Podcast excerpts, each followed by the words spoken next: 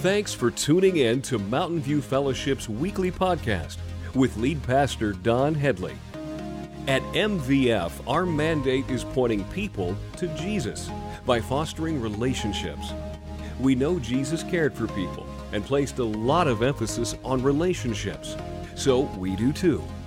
We believe that we're created for relationship with God and that He gave each one of us a desire to belong. If you'd like more information about MVF, connect with us at mvfcolorado.com. Now, stay tuned for this week's message. We are in another week in this summer series called Summer Psalms. We're having some fun with this book. It's right in the middle of your Bible. It's got 150 chapters. If you know that, you know that there's no way we're going to cover all those during the summer. What we're trying to do is just give you a cross section. So we're picking different types of Psalms so that uh, we can get a flavor for it. Hopefully, it interests you in diving into this incredible book in the Old Testament. And so, if you would, we are in two different Psalms today Psalm 56 and Psalm 57. So, if you would grab your Bibles, head that direction. While you go there, let me just remind you of the bookmarks that are on your chairs. These, I hope that uh, you'll all grab these, take them home with you. They're a great reference. If you got uh, some friends that might be interested, grab and take them to them as well. But this is a fantastic reference. Uh, we've just decided if you've never been in the Word of God, if that's never been part of your normal daily practice, we wanted to encourage you to do that this summer. And so every week we've given you a psalm for the week. This week uh, we are taking a look at Psalm 46. It talks about God is our King. And so uh, we hope that you'll read that. Now, if you've never read the Bible before, uh, if you'll read Psalm 46 one time this week, we feel like that's a big step. And so we want to encourage you to do that. Uh, maybe you want to read it more, maybe a couple times this week, or maybe every day this week. But wherever you're at, your walk, we want to encourage you to dive into the Word of God this week. And so that's what that's there for. Now, on the back of that bookmark, this is why it's such a good reference. We've broken down all 150 Psalms into 10 different categories. And so it'll give you an idea of, of what the Psalms are about as you take a look at it. Now, if you're taking a look at that legend and you take a look at the two passages or the two chapters we're covering today, what you will find is that today we are covering, covering a psalm of vindication and a psalm of lament. Now, that might sound like a downer. I don't want it to sound like a downer because here's the thing. I think you're going to be surprised at the way that David ends this today. Now, we were told at the very beginning of Psalm 56 and 57 that David is the author. He's the one that's actually writing uh, each of these. And we know, and this is the interesting part about it, he's writing it from a cave. Now, why is he in a cave? Well, in order to get that, we have to go clear back to 1 Samuel chapter 21, 22, 23, and 24 to read the story. If you're, if you're not familiar with the story, I'm just going to paraphrase it for you real quickly. David has been anointed to be the next king. Uh, so the prophet has come, he's anointed him. Everyone knows that he is he's going to take over the throne. But the problem is there's already somebody sitting on the throne. His name is Saul. King Saul is there. And uh, he brings David into the palace uh, for a lot of reasons. One is because David is a musician. Uh, David is not only a musician, but he's a shepherd. Uh, if you know the story, when he was younger, he killed Goliath. He's, he's the one that shows up on the front lines and grabs five stones and goes into the valley and kills Goliath. And, and so he's making a name for himself. And it's not because of anything he's done, it's because of what God is doing in and through him. So I just want to be very clear about that from the very beginning. But while he's in the palace, he's a good musician. So anytime Saul would have, uh, you know, headaches and things like that, David would play the harp. He would compose songs and it would ease his mind. Uh, another thing that David, you would think that this would be a whole different shift, but not only was he great at playing the harp, but get this, he was a great warrior, an amazing warrior. He becomes best friends with King Saul's son. His name's Jonathan. And these two men become so tight. Uh, they go into battle together. They draw swords. They rush into the, the battlefield together. I mean, these guys are hardened warriors. And uh, I challenge any man in this room to read through Samuel 20, uh, 1 Samuel 21, 22, 23, and 24, and see if you don't walk away from that with your heart not going, I want a brother like that. Want somebody that's got my back. I want somebody that loves me and my family that much that they'll tackle me on my way to sin, right? And David and, and Jonathan are best friends. Now, the problem arises when King Saul becomes jealous of David.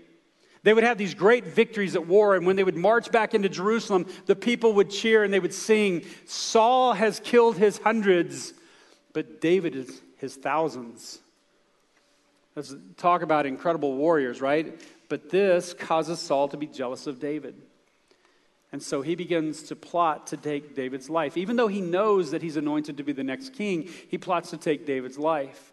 Uh, so much so, one night, uh, David is playing the harp, and Saul picks up a spear and tries to skewer him with it, tries to stick him to the wall and misses him. A big red flag, right? Might be a problem in the relationship. And so uh, David runs and he tells Jonathan, Hey, your dad's trying to kill me. And Jonathan has trouble believing. He's like, No, he wouldn't do that, man. So let me, let me do a test. I'll find out. And if that's so, then you need to run for your life, right? And of course, long story short, Jonathan realizes that his father is, in fact, trying to kill David. And so he goes to his best friend, his brother in arms, and he says, You need to leave. You need to run for your life. And it's this amazing scene between the two of them. They, they love each other as brothers, and, and they make a covenant with one another. Look, I will always watch out for you. I got your back. I'll watch out for you. I got your back. And if anything were to happen to you, I, I would remember your extended family. Like I'd take care of you, is what they're saying. It's an amazing scene. But in this moment, it, David has to run for his life. So he takes off and he splits and he begins to run. And the first place he runs to is a town called Gath. Now, the problem with that is Gath is actually occupied by one of their most hated enemies, the Philistines. And, and we're not told in Scripture why David's allowed to come in. I wonder sometimes if, if they're not like, hey, we're tired of this guy whooping us all the time. He's slaughtered a bunch of our men. And, and maybe he's, he's a great warrior. Maybe he's defecting. Maybe he's coming over to our side. And they take him to the commander. And the commander and king looks at him and goes, why would we let this guy in here? Like he's wiped out a bunch of our men. Why would we let him in here? And David realizes he might be in a little bit of pro- uh, trouble. And so he starts to act crazy. He's like, like he's painting on the walls and you know he acts uh, he, he acts crazy. Let's spit dribble down his beard and they start thinking like well he's just lost his marbles. That's what's going on here. And so he sees an opportunity at that moment and he runs again. He takes off. And, and where he goes is a place called the caves of adullam it's up in the hills, and, and there's this network of caves up there that uh, a lot of them are connected. And if you get in those caves, you can hide and run through some of those caves and, and keep people from finding you. And I think David, growing up in that area, knew these caves, and he knew this would be a good place for him to hide. And that's why he goes there. But when we get to Psalm 56 and 57, we find Dave fleeing for his life, scared to death, because he knows uh, the king, the king of all people, is hunting him, trying to kill him and we find him hiding in this cave, scared for his life. Have you ever been there? Uh, maybe you're there now.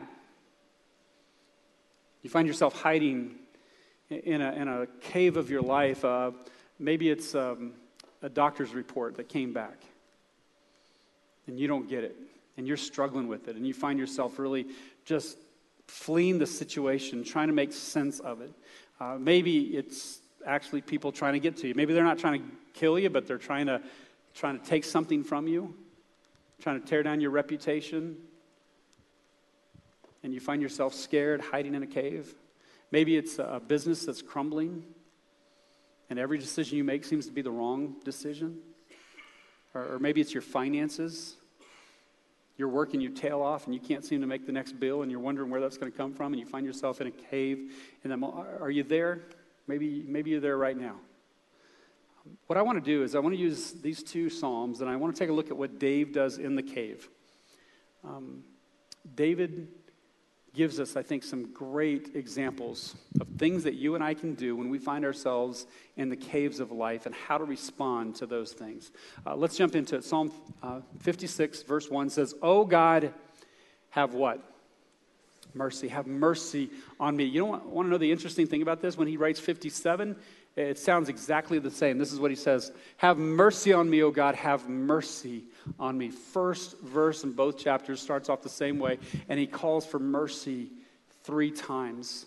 Um, it's interesting because you know mercy is not deserved, right?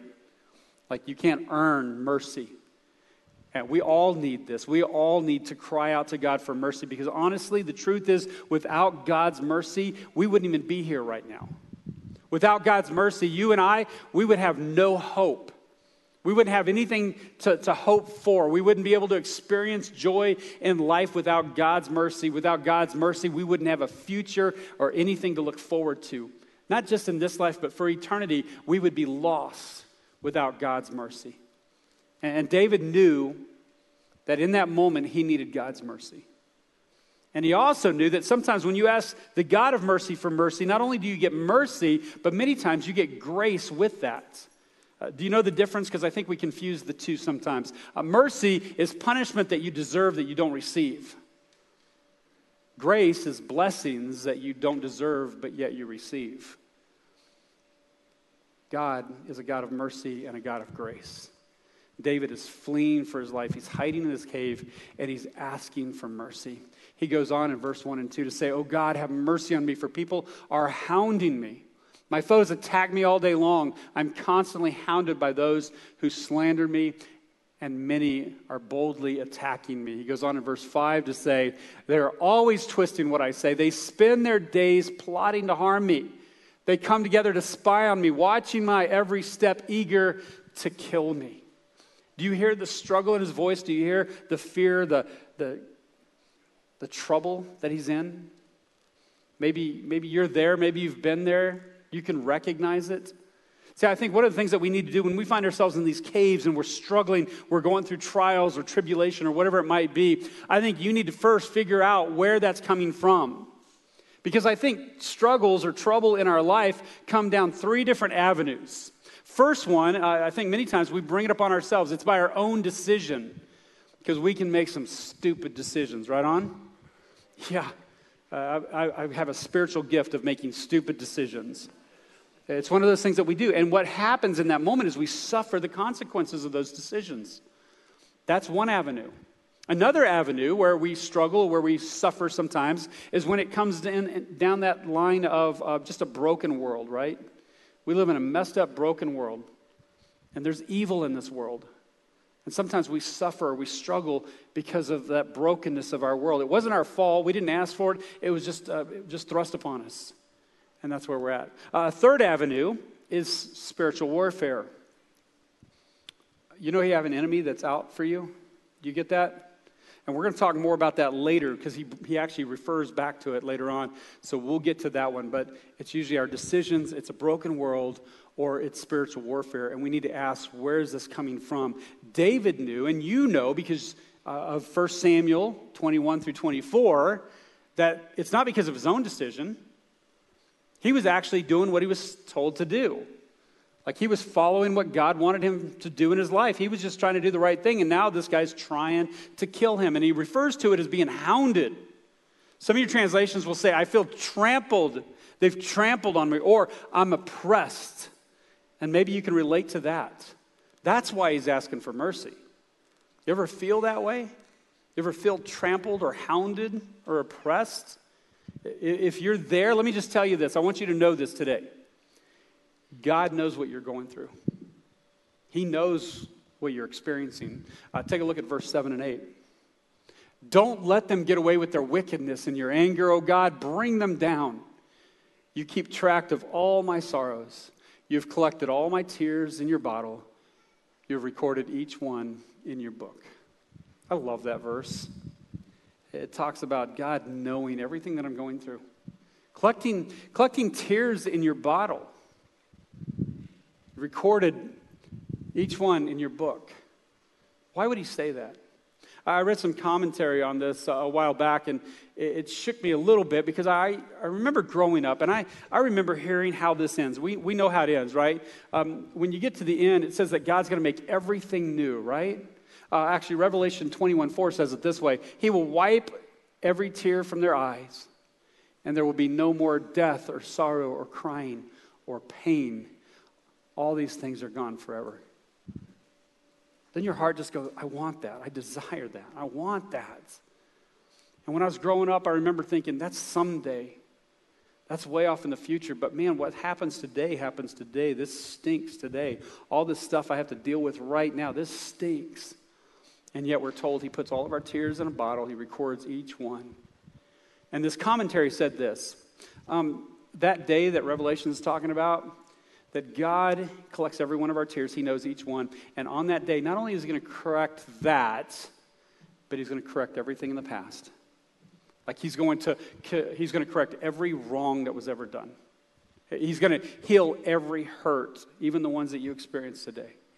He's going to fix every broken thing, even those things that are broken now. Now, that's great for someday, but what about right now, right? I, I love that because that means someday those things are going to be corrected. But what do we do when we're in the cave? What do we do right now when we're fearing, when we're, we're struggling, when we're running, we're fleeing? What do we do now? Well, I think the first thing that we need to do, if you're in a cave this morning, we need to start by asking for God's mercy. We need to follow David's example and ask for that mercy.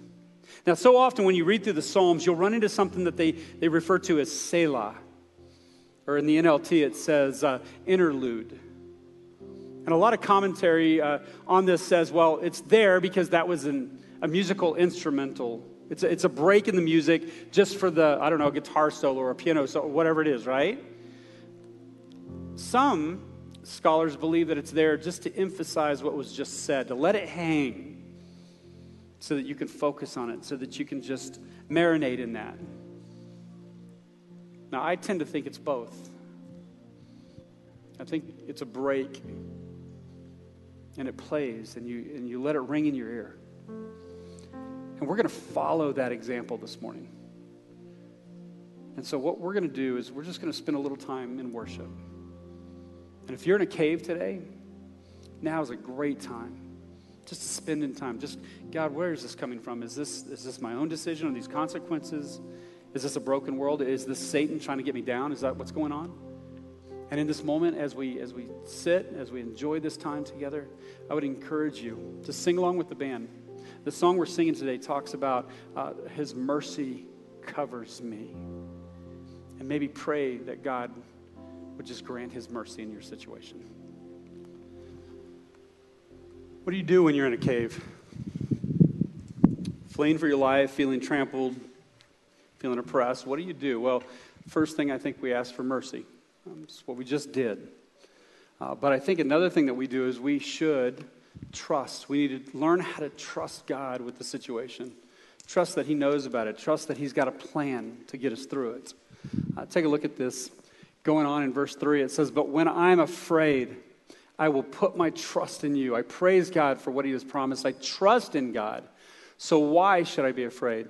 What can mere mortals do to me? It goes on in verse 9 to say, My enemies will retreat when I call to you for help. For this I what? This I what? Not just hope, not speculate. I know. I know. It's foundational. God is on my side. God is on my side. Have you ever thought about that? That you have a God that knows you, that's for you.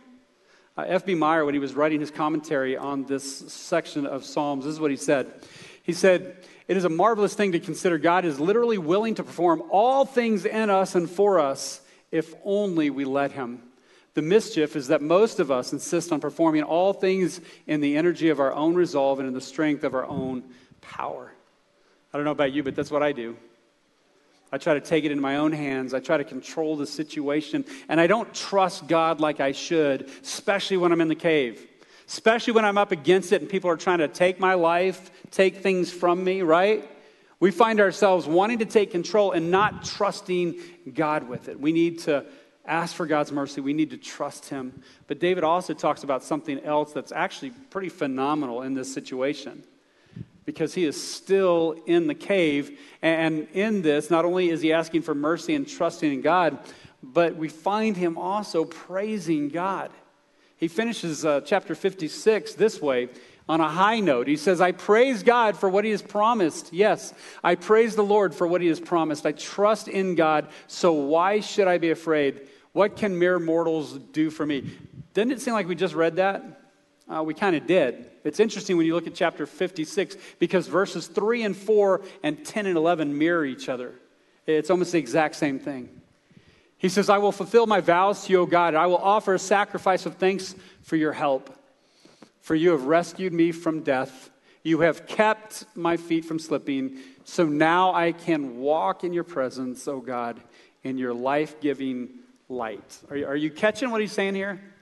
He, he says, um, You've rescued me. You've kept my feet from slipping. Can I just ask a question? I'm going to ask this a few times as we go through. Has his circumstances changed?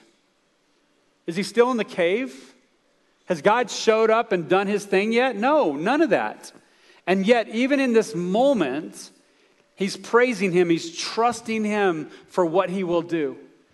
David has not changed, the circumstances have not changed. He has not been rescued yet, and yet he's still saying, Look, um, you've rescued me from death, you've kept my feet from slipping. And because of that, I can walk in your presence. I know, I know it hasn't changed. I know it doesn't look any brighter today, but I'm trusting in you, God. I praise you because you are God that can be trusted. Uh, another thing that he shows us that you should do when you're in the cave is to wait, to wait on the Lord. And when we wait on the Lord, there's this thing that happens. That it's not about pray and delay, okay? It's not just about waiting and never doing anything, but it's the idea of I'm going to sit, I'm going to wait on the Lord, and when the Lord acts, I'm going to recognize it. Or when he calls me to move, I'm going to do that. I'm going to be obedient to whatever God calls me to do. Uh, we see this in 57, verses 1 through 3. Have mercy on me, O God, have mercy. I look to you for protection. I will hide beneath the shadow of your wings until the danger passes by. I cry out to God Most High, to God who will fulfill his purpose for me.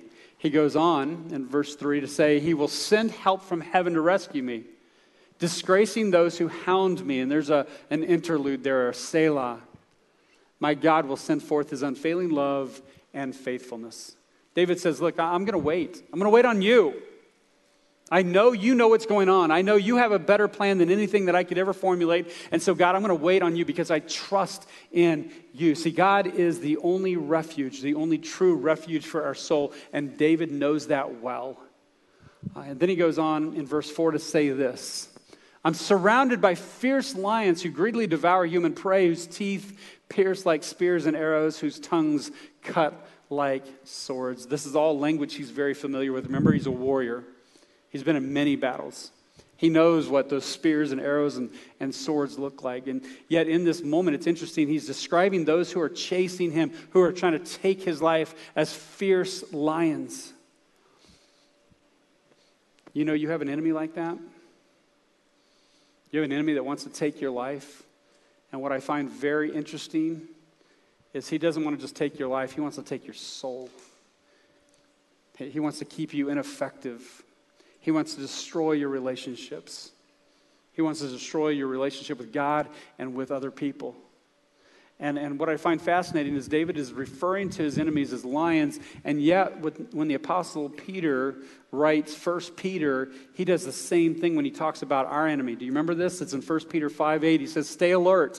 Watch out for your great enemy, the devil. He prowls around like a roaring lion looking for someone to devour. He refers to him as a lion as well. Uh, I've heard it said that the greatest trick that the devil ever played was convincing us that he doesn't exist. And I don't know where you stand in your walk with Christ. I don't know uh, how, what you think of Satan. But let me just tell you, he is real. You have a real enemy. There's real spiritual warfare going on. And you're in the middle of it, whether you'd like to admit it or not. Now, do I say that to scare you? No. I'm just saying that to wake you up because you shouldn't be scared of it. Why? Because I want you to remember that the battle is the Lord's, it's not yours anyway. The battle's in God's hands. When we place our trust in Him, we trust Him to take care of the battle. And here's, here's a great news uh, about it you have a greater lion on your side than the one that's against you, the lion of Judah. Revelation 5 5 tells us, But one of the 24 elders said to me, Stop weeping. Look to the lion. Look, uh, the lion of the tribe of Judah, the heir to David's throne, has won the victory. See, we've read the end of the book. We know how the story ends. Right on?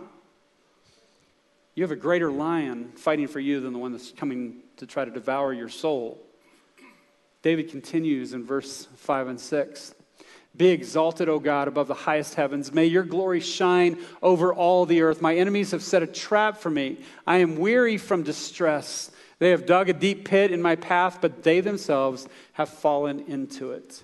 And we have another interlude. Now, I want to share with you something I think is so key because from this point on, if you read these straight through, it almost seems like David turns a corner. He goes from, man, my enemies have mercy on me. Um, you know, these people are trying to take my life. They're like fierce lions. People are trying to, you know, set traps for me. I'm in distress. I feel like I'm trampled. I feel like, I, you know, I'm hounded. He goes from all of that and he turns a corner. And my question was, why? Why in the middle of 57 do we see this great turnaround? And my wife and I were just over in the Holy Land last March, and we drove by this area. Uh, the, the caves of Adullam are up on a, on a big hill.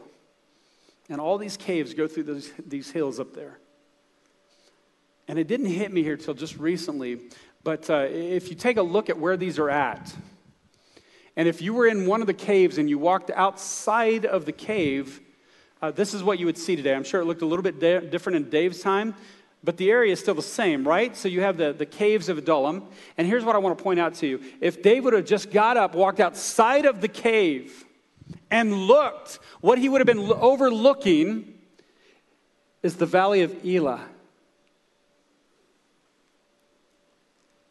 Now, that might not mean something to you unless you go back and you do a little bit of research on your biblical history. And what you'll find out is when David was a young boy, there was a giant by the name of Goliath who was threatening God's people. And David went into the valley of Elah with five stones and killed the giant. And years later, here he is hiding in a cave. And if he'd have just got up and walked outside and looked, he would have been reminded of one of the greatest things that God ever did in and through him. Um, another thing that we need to do while we're, while we're in our own caves is we need to remember. We need to remember. If you're like me, you have this habit of, praying about things, God shows up in a big way, answers the prayer, and then you just move on to the next thing, right? This is what I do. I'm horrible about remembering, and I need to remember because otherwise I find myself in a cave and not remembering what God has done in the past. We need to remember His faithfulness. We need to remember His power, His love, His promises, so that we might be able to take steps forward in the next day to come out of the cave, to conquer those giants that are in front of us. Um, today, we're going to be taking communion. Why do we take communion? It's to remember, right? to remember that you have a God that loved you so much that he stepped out of heaven. He lived a perfect life. He went to the cross, gave his life so that you could be forgiven of sins, even when we don't deserve it. And then he rose again so that we could have eternal life with him. We need to remember um, something I would encourage you to do. If this is a struggle for you, you find yourself in a cave, I want you maybe just to start a prayer journal. Start logging down what you're praying about. And then when God answers those, I want you to go back in there and I want you to write how God answered it and the date so that you can refer back to it later on. So that when you're in those caves, you can step outside of the cave and see the valley of Elah. You need this. Write down your answered prayers. Uh, can I share a very relevant one, one uh, with you? One that just happened recently? Last week, if you were here last week, I stepped up on this platform right at the end of the service. Remember this? Anyone? Okay. Um, and I shared with you that we were not doing well. Remember this? Can I just be honest with you? I was in a cave. I'd been in a cave for a couple of months leading up to that. When you have a church that you're supposed to steward and care for, and you have a staff of 10 people and their families, and you're getting to a place where you're wondering if you're even going to be able to make the next payroll. You're in a cave. And I got up here and I shared with you. I said, here's where we're at. This is what's going on. And God showed up in and through you. We had a lot of people last week that signed up for automatic reoccurring, uh, recurring gifts. Um, we had people come in and just donate money, uh, one time gifts. And I'm looking at the summer now going, I think we're going to be just fine as we get through the summer. We are worried about getting through the summer. Yes, that's, that's God moving and working in and through you. And so, one of the things that I would say is um, David knew that. He stepped outside the cave and he saw that valley and he knew no, wait a minute, God's bigger than my problems. He can handle these things. He remembered God's faithfulness. And we need to do the same thing. Look at how he finishes this off, though. This is the corner uh, where he turns and he begins to praise God for who he is. Verse 7 through 11. It says, My heart is what? Confident. My heart is confident. He wasn't confident leading up to this. And now it says, My heart is confident, oh God. My heart is confident. He repeats it. No wonder I can sing your praises. Wake up, my heart. Wake up, O lyre and harp. I will wake the dawn with my song.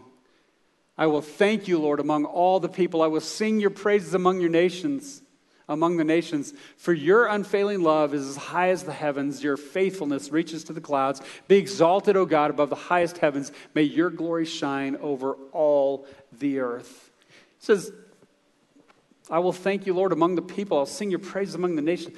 Again, let me ask is he out of the cave yet? Has anything changed? Has the circumstances changed? Has his problems gone away? No. But yet he knows. He knows that God can be trusted. Um, he says, My heart is confident. I trust in you, Lord. He asked for mercy. He trusted God. He praised Him. He waited. He remembered. And then I would say another thing we can do in our cave is we need to watch. Just watch. Watch for what God's going to do, what God can and will do. Watch for a move of God in your situation. I love the line where He says, I will wake the dawn with my song. I love that. Like, I'm, I'm going to be here tomorrow. I know that because my God is faithful and I'm going to wake the dawn with my song. You know what he's saying? A new day is coming. This day might not be very good, but I know a better day is coming. He says, Look, even though I don't know what tomorrow holds, I know who holds tomorrow, and I trust in him. And because of that, I'm coming out of this cave. I'm going to be okay. Nothing can touch me. David is still in the cave, but he's looking forward to what God is going to do tomorrow. When you're in the cave, Ask for mercy. Trust. Praise Him. Wait on God. Remember what He's done and watch for God to move. And watch what happens. I believe some of you today, you're in a cave. And God wants to show you something absolutely incredible and amazing in your life. I hope that you'll be able to come back, maybe even as early as tomorrow, and say, Look at what God did. Watch for what God will do tomorrow. But in advance, even if we're still in the cave, we can still praise his name. We can wake the dawn with our song because of who our God is. Would you stand with us? We're going to pray and we're going to worship together and take communion. Heavenly Father, we thank you and praise you for each person in this room. And God, I, I especially lift up those here that would fit our story today. They're, they're hiding in a cave, they're, they feel hounded, trampled, oppressed for whatever reason. And Lord, we know that you are a God who knows what that reason is. You, you know the details of their life. And I'm asking that you would just move in a mighty way. Would you show them who you are? And God, I pray that you would continue to draw us close in these situations. Help us. Give us the courage, Lord, to step out of the cave to trust in your faithfulness and to watch what it is that you're going to do. And we look forward to that new day. Not because we're amazing and great and awesome people, but be, because we serve an awesome God.